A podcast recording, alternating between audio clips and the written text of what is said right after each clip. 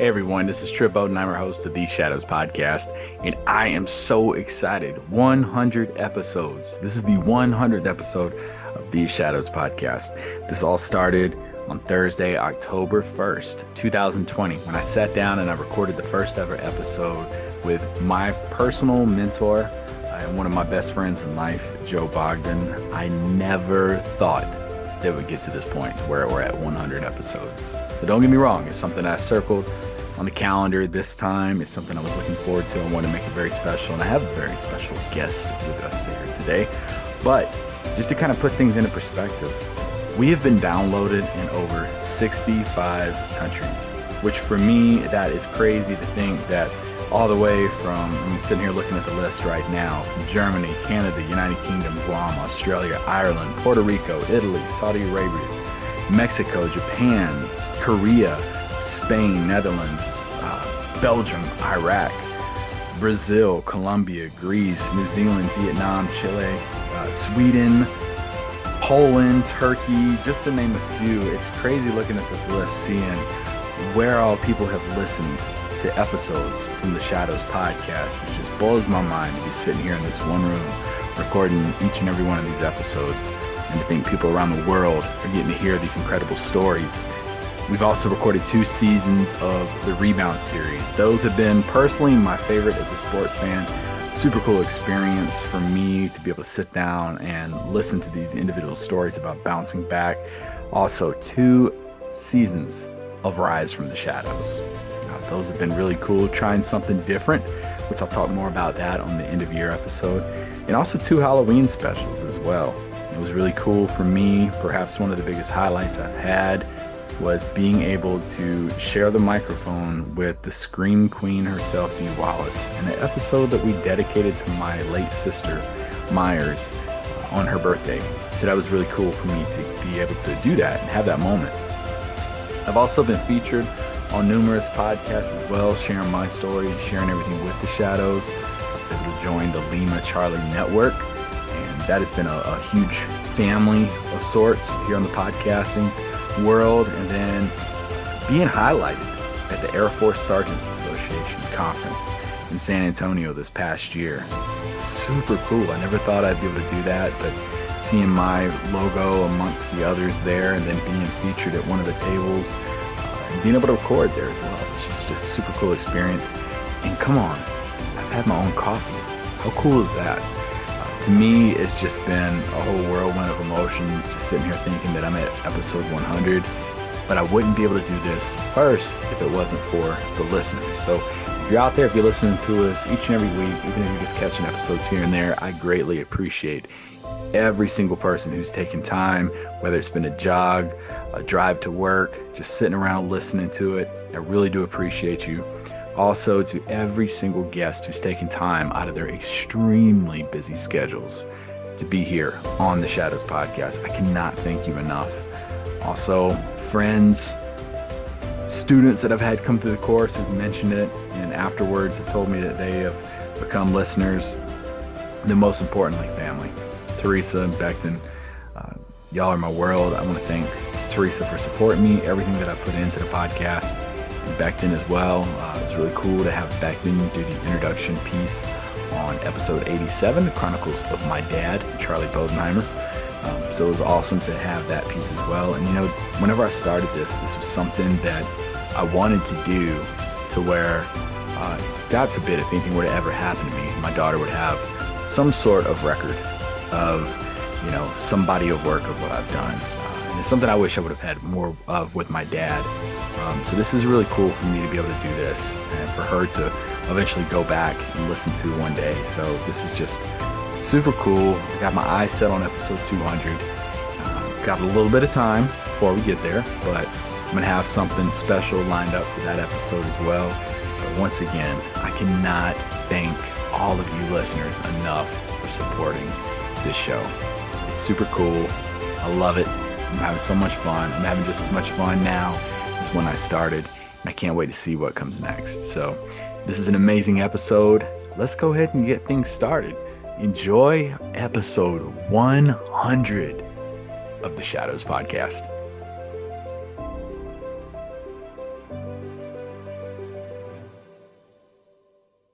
All right, I want to welcome everyone to the 100th episode of the Shadows Podcast.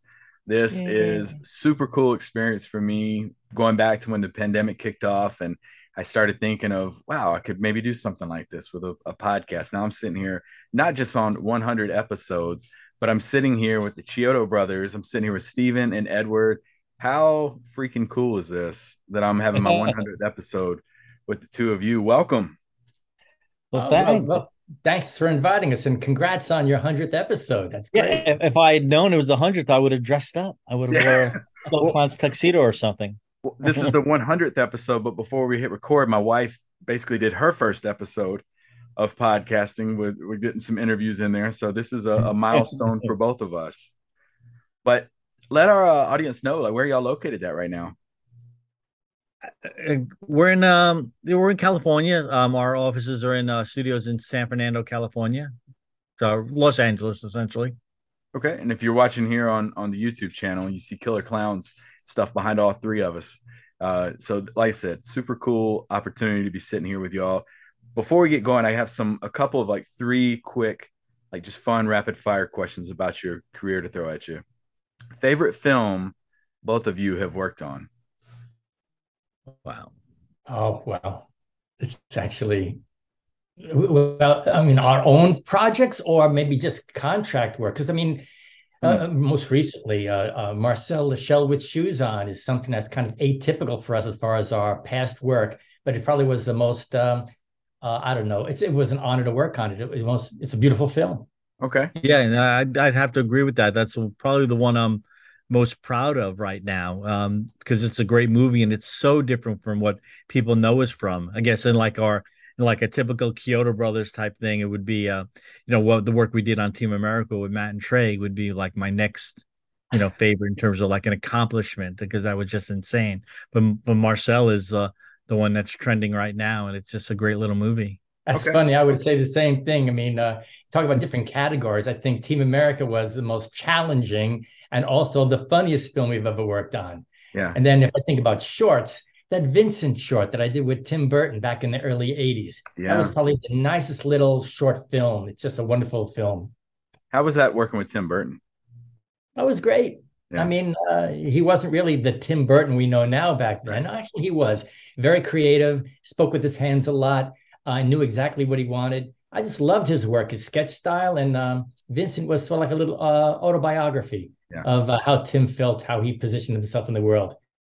Uh, okay. He wanted, wanted, to be like Vincent Price. So nice little film. It was very, very creative, fun to work with him. I'm going to act like I have not heard the answer to this question, but what was your favorite prop that you dealt with? Oh. Well, Edward, you want to go? yeah, yeah, my uh, yeah, my my personal uh, favorite is the uh, the giant critter ball from Critters Two. Uh, it's just so so strange. Mick Garris had this idea in Critters Two that he wanted critters to jump together and make combination balls, and eh, you know, as the movie progresses, what it had to go somewhere. So he said, "Let's do this giant ten foot version of it." So. uh it was a blast. Uh, this giant 10 foot thing with heads on it. The the hero one had mechanical uh, jaws that it's open and close, snapped, and then light up eyes.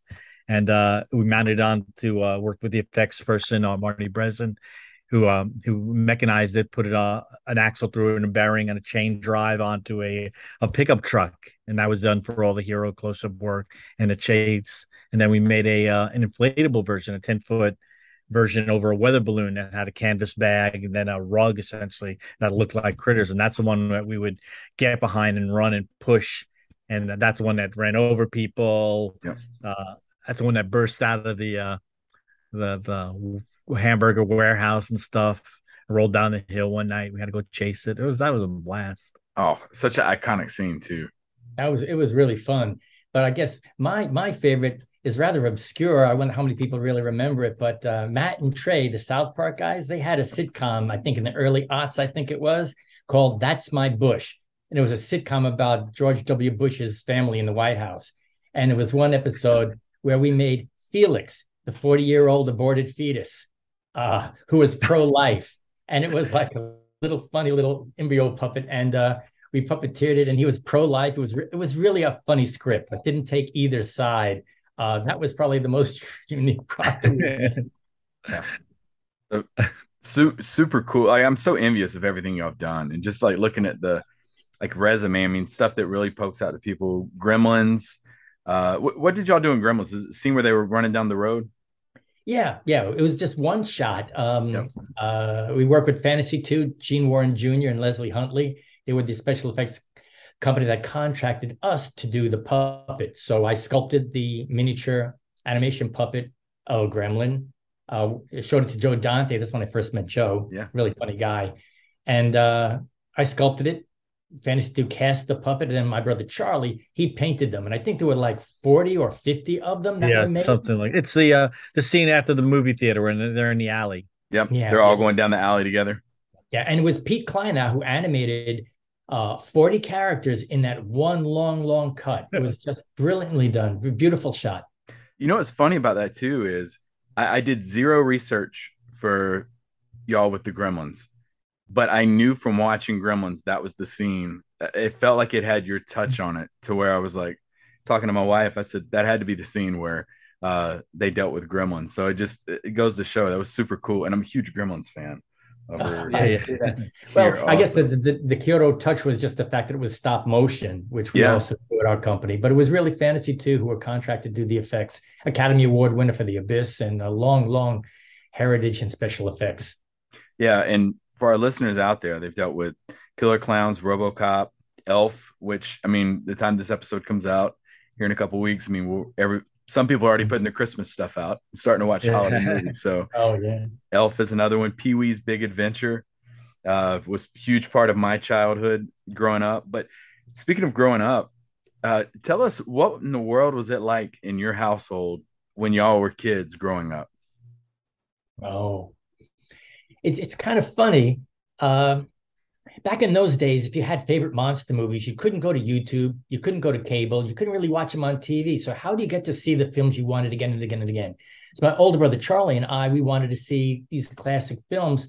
So we found they were making these eight millimeter movies. Maybe a lot of the young audiences won't know what that is, but it was film, and you would actually buy a projector and you would actually view these movies at, at your home. So we wanted a projector for Christmas my parents bought a camera projector setup so we could take movies and actually show them on the projector. Charlie went up into the attic way before way before Christmas, saw that we got them, and we started planning like little movies that we wanted to make. So that was it. We just wanted to view movies, ended up getting a camera, and started making movies in our basement. This is on Long Island back in the uh, mid early 60s, actually. Yeah, yeah. yeah. And, uh, the, yeah clay animation and puppets and stuff. Yeah, caught the monster bug pretty pretty early on. You know, King Kong, Mighty Joe Young, Son of Kong, all those they were like uh, Thanksgiving staples on uh. WWWR in New York. Uh, and on Thanksgiving, they would have the marathon. And so we, you know, we start our Thanksgiving watching all three of them in a row. You know, King Kong, Son of Kong, Mighty Joe Young, and then um, the ABC uh, network had a uh, afternoon movie special, and they would always show the the Harryhausen movies, Jason and the Argonauts, Seventh Voyage of Sinbad, Journey to the Center of the Earth. There's all our favorite genre movies and stuff. So, you know, um, that's what captivated us when we were young, just watching those those movies. And and like Stephen said, the, the ability to buy them on film and then watch. And they would like mm-hmm. the Jason and the Argonauts. It was like maybe four, five, six parts. So we would just our parents would just buy us like the last two reels that had the Hydra and the the skeleton fight because we weren't interested in the other stuff. We were just interested in the you know the monster portion. Oh yeah, and then we started shooting it off of the screen. We had our camera, and when the movies were on TV, we used to film it off of the television so that we could watch it again. And we studied it. Um, so we invented streaming way back then. Yeah, yeah, yeah. But it was funny on demand uh, anyway. It, it, it, was a form of play for us. We had our army yeah. men and dinosaurs and our you know Lego blocks and stuff and we used to kind of tell stories when we would play. So animation was just a way to make these stories come alive, one frame at a time. And we made movies in the basement. That's what we did. Yeah, I was gonna ask for like army figures and those instrumental and like the stop motion that y'all got into. Yeah, it was uh, they had GI Joes, mm-hmm. and it mm-hmm. was kind of articulated, so we were able to uh, make movies with uh, that animated puppet. In fact, you can go. I think it was on our on our Chiodo YouTube channel. Some of we them, have, are, yeah, on our YouTube Chiodo Bros channel. We have yeah, a couple see, of them. But the Beast from the Egg, which is a GI Joe covered with hair, and then actually we tried to do our own holiday special, very much like Rankin and Bass Rudolph. and we actually attack our turkey. So if you go to the, our site, you can see a very early a little devil. He was supposed to be a devil that took over Christmas, and he, I think he chops a elf's head off with a little uh, mart- uh, martini sword. yeah, well, yeah. We'll put those links in the uh, description for this episode. When when did y'all realize that uh, this was actually going to be a career for you and not just you know something I had fun with as a child? Oh, hardly hmm. ever. Yeah. I mean, it was really kind of naive. Our family wanted us to get into something a little bit more stable, yeah. at least what they felt was stable, because filmmaking wasn't something you saw every day in, on the East Coast. And they were concerned about us, you know, making a living. Right. We went to college, but I, I never really thought of it as an occupation to make money. I just followed my passion. Luckily for, for us, it, it ended up being a career that we could raise a family on. Uh, but no, I never thought about it as a way to make money. Just yeah, it to- wasn't. Yeah, it wasn't yeah, and along you know Long Island, where you know, we you know our formative years were, you know, wasn't it wasn't like being in Los Angeles where your neighbors were everybody's in the business. Like your mm-hmm. neighbor here is a, is a gaffer, or an electrician, worked in catering or props or things. You know, it was just a very regular middle class suburban upbringing. So we always had this. We loved the movies. We were fascinated with it. Wanted to tell stories, but really didn't have a clue that you, you can make a living doing it. It wasn't until we we all individually went our separate ways into college and things uh, and you know to pursue our our kind of our passions in the arts that um it came back to we wanted to make movies without really knowing what that was. And then when charlie and steve had the opportunity to move to los angeles i think that kind of crystallized what the industry was. And then i joined them you know several years later. And uh, you know even then you move to california you want to make movies they, they don't just let you make movies. Right. You have to, you know, we kind of paid our dues by using art skills and abilities to work on uh, effect shops and other other companies and kind of learn how the movies are made, what the business was all about. You know, Stephen did have. I mean, he was making films in college. He uh, he made a film uh, called Cricket that he won the Young Directors Cup in Cannes yep. Film Festival. So, but again, we weren't we didn't know enough about the business how to parlay that into getting him an agent at the time or a manager, somebody that would have uh, shepherded him and us through the business in the early days.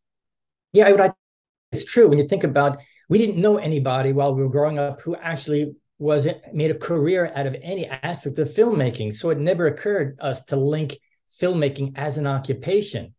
And it wasn't until I guess we just followed our passions and found out, you know, if we want to do this, we have to find a way to earn a living. And I was a sculptor, I was a stop motion animator, and those, those are my first jobs in, in the industry, working those two professions. And Edward was uh, did some mechanical design, worked in prop houses, um, and Charlie was an illustrator. He would do storyboards. So us working as let's say um, below the line in the industry in those those uh, job positions, we learned about filmmaking process. I would learn producing by watching ADs and producers and how they put budgets together. Uh, so we we learned by doing it, which is the best college. I learned more just on uh, on independent productions than I did in, in school. Yeah, and it seemed like you're very well balanced with each other too. As a, it, it just seems like it was it was meant to be that y'all were able to come together and regardless of what path they took with college and and start making some magic behind the camera. And what would you consider like your first big break? Oh wow! I, I, guess it would be well as an effects company. I would say it would be Critters. Mm-hmm. We had done spot effects like one shot, one special prop, but Critters, um, we were actually keying the show, a term we use for we did all the critter elements in those films, and that put us into an uh, another level of bankability as far as a production company as an effects house. But yeah, and but with that, would, yeah, but but even even that was a, a precursor to producing because again for the first time we were involved at the kind of the ground level of a production. We were brought in very early on. Mm-hmm. we were there as the script was being refined and, and gearing for production. So i mean me personally eyes wide open like a sponge just kind of soaking in everything about production on how they put together how the the director talked to us as a crew and then other people the actors and then the producers how they dealt with us. Um and just kind of just a huge learning experience. Um you know again in terms of a production again charlie and steve um they moved to los angeles in 1980 i joined them in 1984 and uh, we had actually I had come out on a little vacation for on Sword and Sorcerer, giant crypta heads that was built, and I guess that that's officially like the the the first official modern day configuration of Chiodo Brothers, where the three of us worked on a job professionally together.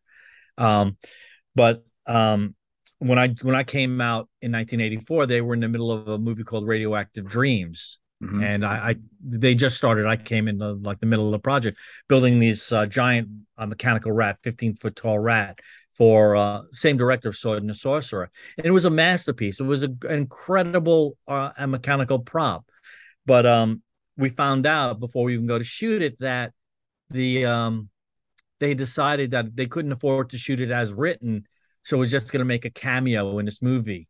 So we spent I don't know how many weeks on it. I was there for about maybe six or eight of it, um, but spent all this time and money on this project only to find out it was being cut out of the hmm. movie before it was even shot, really. And it was just frustrating because that's not why we came to Los Angeles. It's not why I came necessarily. And uh, so at that time, right after that, with all three of us there, we decided to put an effort into something that we're of our own. Yeah. And we did a, uh, a, a little company idea promo uh, that we called Dino Alley, um, and really that that that's kind of like the when you look back at our our history, that's kind of like that decision and that effort really set our path moving forward as a a creative entity, something that would do original content. Yeah, we, we kind of redefined why we came to Los Angeles. It wasn't to do great special effect props, only to be cut out of a movie or do, you know, great, great art for films that never got released.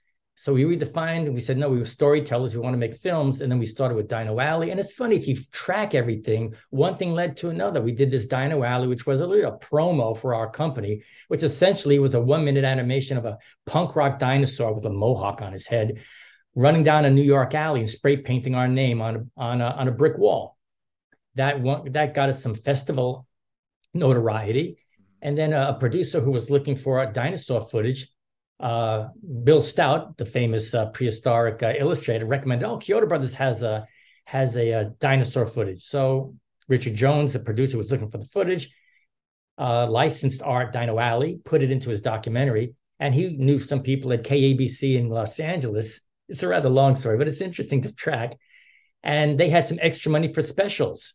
So we came up with this idea called Cousin Kevin, a story about two boys camping out in their backyard, and, and the vivid imagination makes their reality, makes their imagination become real. They're visited by monsters and all that kind of stuff.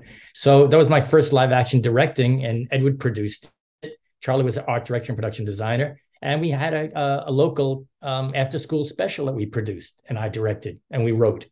Yeah, and it's funny. Not right around that time, Critters was happening, so we took what we learned from Critters and put it into that into that little special of ours. Again, it was something KABC gave us a, a little bit of money. We supplemented it with money that we had to just increase the production value as an investment in ourselves. And again, in that won festivals and got some attention. Um, and it was funny from there. Uh, concurrently, we were working on uh, Shelley Duvall's Fairy Tale Theater. Mm-hmm. Uh, we are our production designer was a good friend of ours, Michael Erler. He would always bring us in to do like the cool thing in an episode, like nobody else wanted to do. Um, it's funny that's a kind of a reoccurring theme in our careers, but uh, you know, so we got really friendly. We we we became really good friends with Shelley and Fred Fuchs, our producer. And then one day he saw Fred saw cousin Kevin and really enjoyed it and he comes to us guys you have you have any other feature ideas because i've some friends of mine have just come into a line of credit and they're doing you know lower budget genre type movies and uh th- we had a you know we had a, a rough idea of Killer Klowns from Outer Space that we showed it to Fred. Fred took us over to Transworld Entertainment, Moshe Diamant, Paul Mason, and we had the opportunity to pitch Killer Klowns from Outer Space to them. Um, our first feature film pitch ever, sold it in the room. It was kind of bizarre and strange. By the time we drove back, by the time by the time we got back to our offices, uh, they were calling and wanting our attorney's information so they could start negotiating the deal. Wow. It was yeah, so just doing good work. We were yeah. doing our art skills and, and doing work and making our own films. And if you just keep at it, the opportunities kind of pop up. But you make your own luck by working. Good work gets work. Yeah, this is this has been great because it's it's been follow you know follow your passion, uh, be persistent when things don't work out. Look at the bright side of things and and take it a different direction. Like you said, when the the prop wasn't used, it was we're, we're going to kind of shift and pivot this way, and then opportunity. Um, so so much for for people to learn from with this, and then you were talking about uh, it's almost like doing more with less in a sense, and that's something that we've heard a lot, especially on my end in the military. But the budget for Killer Clowns, you know, it, has been talked about with I think it was what 1.8 million production budget y'all had, but uh, that that is something that now we're still sitting here in 2022 talking about Killer, probably more so now than before. Yeah. I mean, there's a video game coming out. I we had met y'all at a Comic Con, and just the amount of Killer Klown stuff that was there is crazy to see. NECA's got stuff coming out. What does it mean to y'all now to look back and see some of these projects that y'all have worked on, and you're like, wow, it is. Killer Klown shirts are still selling like crazy. Costumes are selling like crazy. What does that mean to y'all? Never could have imagined it in a million yeah. years. Uh, originally, we just wanted to make a film that we wanted to see in the theaters, filled with the yeah. things that inspired us, things that we loved. And after 35 years, to see that people respond to it and like it and actually buy merchandise, it's just a, it's a kick. I can't. It's fantastic. Yeah, I mean, again, it, it's tough to get a read on, you know, how popular it is now, but it seems to have grown exponentially just in terms of people that saw it when they were young, when it originally came out, have married, have kids. Those kids have grown up and now they're having kids that are now seeing it. So it's that that little spider web, you know, it's going bigger and bigger, getting going, growing larger and larger. So uh yeah, I mean, again, we have uh my shirt here. Yeah. You know, was uh, amazed at the Universal Studios this year. Uh, you know, a revival from 2019, where it was both in Florida and Hollywood here. It was not in um, Orlando this year this year. Not happy about maybe that because we were there and that we were we were irked. It was not in Orlando. Maybe maybe next year they'll bring it back. But it, no, it's uh it's you know I I can't say that. I mean, it is unexpected. I mean, we always had in our mind that this could be Rocky Horror Picture Show midnight screenings and sort mm-hmm. of thing, and it took a long time for that to happen. So, um, and I yeah, again, the level of it is, I think, caught us all by surprise. Yeah, video game too video yeah. game. And that's the uh mm. and that's kind of the, the, cherry on top, maybe. You know, yeah. we'll find out, you know, a real real numbers on how popular it is because video games are, you know, kick ass and this one is gonna be great. Oh, and it'd be interesting too, because I know there's a horror fans really enjoy the film which I'm surprised it's not really a, the most horrible film. It's more of a sci-fi comedy. But with the game, I think it's going to expand the audience. Uh, we'll mm-hmm. see how many of the gamers embrace the concept and the gameplay. Yeah. I think uh, you know, there are shooting games that are kind of fun and violent, and you get that kind of thrill. This one, hopefully, you'll get the same kind of thrill and excitement, but there's a massive dose of comedy that I think will maybe maybe give us a broader audience. Yeah, I, I think it's going to do really well. Just like um, at Universal, both in Florida when it was mm-hmm. there and Hollywood, it was consistently the number one, number two attended house, and almost always the fan favorite because it stands out as being so unique in that environment, those experiences. Mm-hmm. Um, you go through those houses, it's uh, you know, even though the themes are different in terms of the, the franchises they're based on or the original houses, there's always a horror element. It's it's bloody, it's visceral, gory where clowns isn't that it's got this veneer of something different that is just it's got the same kind of scares and you know woos and boo cuts type thing, but the veneer of it is just so different, so whimsical. And the the game is has that same sort of thing that it's it's very eerie, it's very creepy, but what you're fighting against or fighting as is just so over the top funny. Yeah, it it when we were in Germany, uh, we were stationed in Germany. Every year, our trunk or treat car was Killer Klowns from Outer Space, and you'd be surprised how many people would come up and they're like, "Killer Klowns from Outer Space!" Oh my god! Our kids, kids were coming up, like you had mentioned earlier, it's from generation to generation, and uh, I had to send you all the picture. It was really cool our setup that we had there, but um, it, it's just super cool to see that, like you said, after that many years, people are still talking about it. Which mm. brings me to the the last two questions I got here for you. First, any any future projects that y'all can talk about that you have coming up for people to keep an eye open for? Yeah, unfortunately, what the things that we're working on, we can't really talk about the video game. Um, the, the video game is the one thing we can talk about that it's coming, but we can't really share too many details. But we've yep. played it. It's kick ass. It's a lot of fun. You can play as a clown or you can play as a townsperson. You have really cool weapons at your disposal. Um, you can, and the best thing about it, you play with your friends and yeah. work together to either defeat the human race or defeat the clowns. Yeah. Are you able to uppercut someone and knock their head off? You have to see. off of a tricycle. so they, they tried uh, it, the game developers, uh, Good Shepherd uh, Games and Teravision, two companies, uh, the publisher and the actual game company. They tried very hard to keep the authenticity of the movie. So what you're going to experience is the 1980s version of the clowns, and the gags. I think are all going to be there. Um, it's just going to be a, a wonderful way to interact with uh, the characters in the movie. Yep, I'm super excited about it. Last last question here for you. 50 years from now, when someone mentions your names, what do you want your legacy to be? I think it's going to be Killer Klowns from Outer Space, and I wouldn't be offended by that. You know, it's not uh, you know, it, it doesn't have a lot of messages in it, mm-hmm. but I think it's just pure entertainment. It's just it's what we went to the movies for. Yeah. Uh, just to sit there for an hour and a half and just be taken to another world with other characters and experiencing the thrills of, of adventure and comedy. And so it wouldn't be a bad legacy for me to be remembered, remembered for by killing. Yeah. Killer. I mean, I, first of all, I hope they say, hey, those they, those were cool. They were cool guys. They were good guys. You know, they treated people decently. But I'm quite content. I'm very content with having Killer Klowns from Outer Space in parentheses behind my name.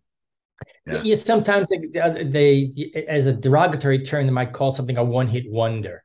And in this industry, even to have the opportunity to get at bat and actually make something is phenomenal. So a, a, a one-hit wonder to me is fine. But I think besides the movie, our overall career kind of embodies the kind of creativity and characters and comedy we want to create. Just about everything we've done, not just our own projects, but other projects we worked on, kind of embody that same kind of spirit. So hopefully our body of work will represent, you know, some really cool, funny guys who created their art.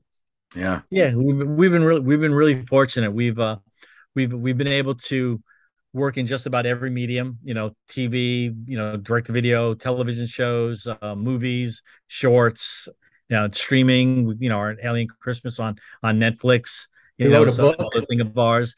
We've been really lucky and and cool. Even if it's just one shot in a movie, Large Marge, Pee Wee's Big Adventure, the S uh, six thousand SUX commercial in RoboCop. Those are things that people walk away and remember. Yep. And so that, that, that that's kind of cool. It's, we've had a pretty eclectic, varied career. So hopefully we're remembered for that. I mean, and I mean, Killer Klowns will always be the one for sure. Like I said, I'm very, very happy, very content with having that, you know, be, be my legacy. Um, you know, there aren't many movies from that time period that have this sort of visibility today, that have the product lines and mm-hmm. amazes at Universal Studios Horror Nights. So, um, you know, I, I again, we didn't we didn't come to make a mark. We just wanted to tell stories, and it's it's it's it's cool after all these years. People are are still responding to the things that we made.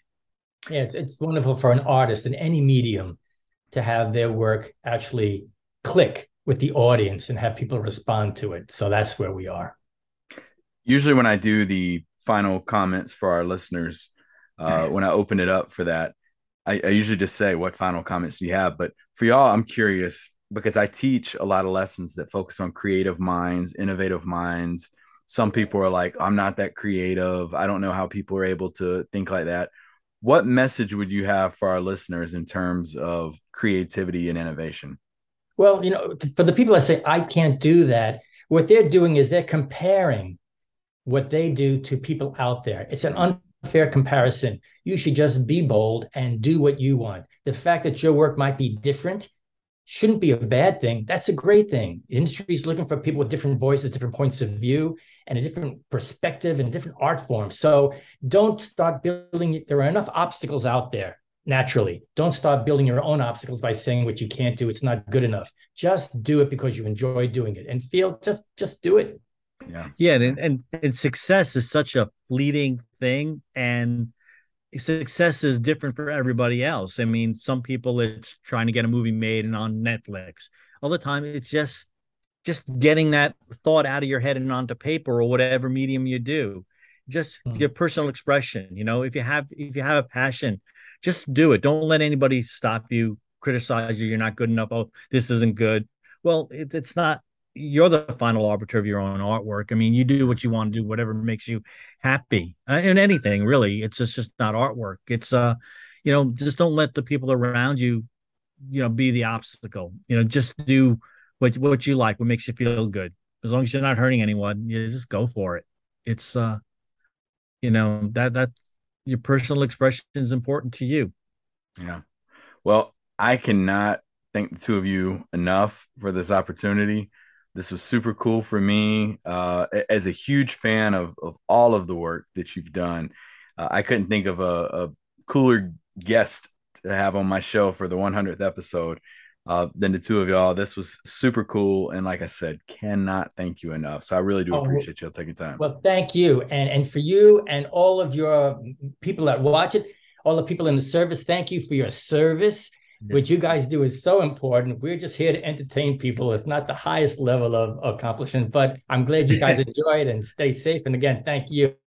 Yeah, we we we we have fun. We uh, you know, we don't really, we don't risk our lives for the for the good of others. you know, we just maybe make them smile a little bit, but uh, you do the real work. So uh, thank you. And, well, uh, and that's what we need. Trip we need that escape. We need that th- those smiles and that, like you said, the escape for an hour and a half while you're watching something with your family or with friends. Or yeah. I mean, there's probably been people who've been deployed who've, who've watched your movies and it's taken their mind away from from where they're at. So I can't thank y'all enough for all the work that you do. And folks, what an amazing 100th episode. Tune in next wow. week for 101 here on the Shadows Podcast. Hey, Shadows listeners. If you're looking to make some extra income that also impacts people, then you need to look at becoming a certified leadership coach with Giant. If you don't already know, Giant has been in the leadership space for over 13 years. I got certified through Giant in 2018, and I've been teaching ever since. Just to give you some context, they used to own and operate the John Maxwell brands they ran the LeaderCast conferences where Jim Collins, Henry Cloud, Malcolm Gladwell, and Simon Sinek, just to name a few, were regular speakers.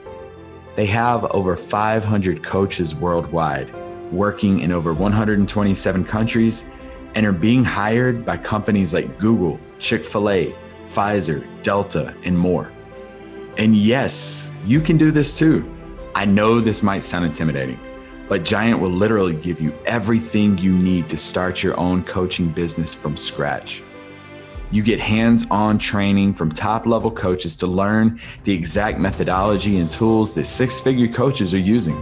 You get an all in one online platform to run your entire coaching business, even if you want to work 100% remotely. And you'll get to join a thriving community of coaches from all around the world. To get started, Giant is hosting a coaching business workshop to help you learn the ins and outs of how to build a successful coaching business. This is both for experienced coaches, consultants, and those who are looking to start coaching and consulting with little to no experience. If you want to hear the really good news, this whole workshop, it's free, 100% free. And you can reserve your spot by going to giant.tv forward slash shadows. Why not give it a shot? What's better than making a positive change in people's lives and making some extra money in the process?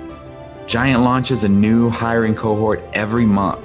Now, they only have 20 coaching slots available each month, so it's first come, first serve. So go ahead and make sure you reserve your spot. If you're ready to make an impact and get paid doing it, go to giant.tv forward slash shadows, giant.tv forward slash shadows. You know, most people go through life aiming at nothing and hit it with amazing accuracy. And they find themselves just feeling stuck in a rut, wondering if this is all there is. And I'm here to tell you no, it is not. And life is too dang short to live it stuck in a rut. So check out beyondtherut.com and listen to episodes of other people who are also feeling stuck in a rut, asking themselves the same questions you are around their faith, their family, their fitness, their finances, and just their outlook on future possibility. And there, we hope that you are encouraged and inspired to make your own path and live life Beyond the Rut. So again, go check out beyondtherut.com where you can find blog posts and podcast episodes as well as some tools to help you design the targets you wish to hit in life in those 5 Fs: faith, family, fitness, finances, and future possibility. Because again, life is too dang short to live it stuck in a rut. Now go check it out. Beyond the Rut. Where do we send the royalties? that is done. It's yours. Yo, what's up? This is Joe from the Llama Lounge podcast, a proud member of the Lima Charlie Network. If you are interested in listening to diverse conversations about all things life, learning, and leadership between leaders and experts in the military as well as across the civilian industry, follow the Llama Lounge on all podcast platforms and Llama Leadership on all social media outlets. And visit our website at llamaleadership.com. New episodes post every Tuesday. We cannot wait to have you join us. In the meantime, be safe, stay healthy, and keep growing. Llamas out.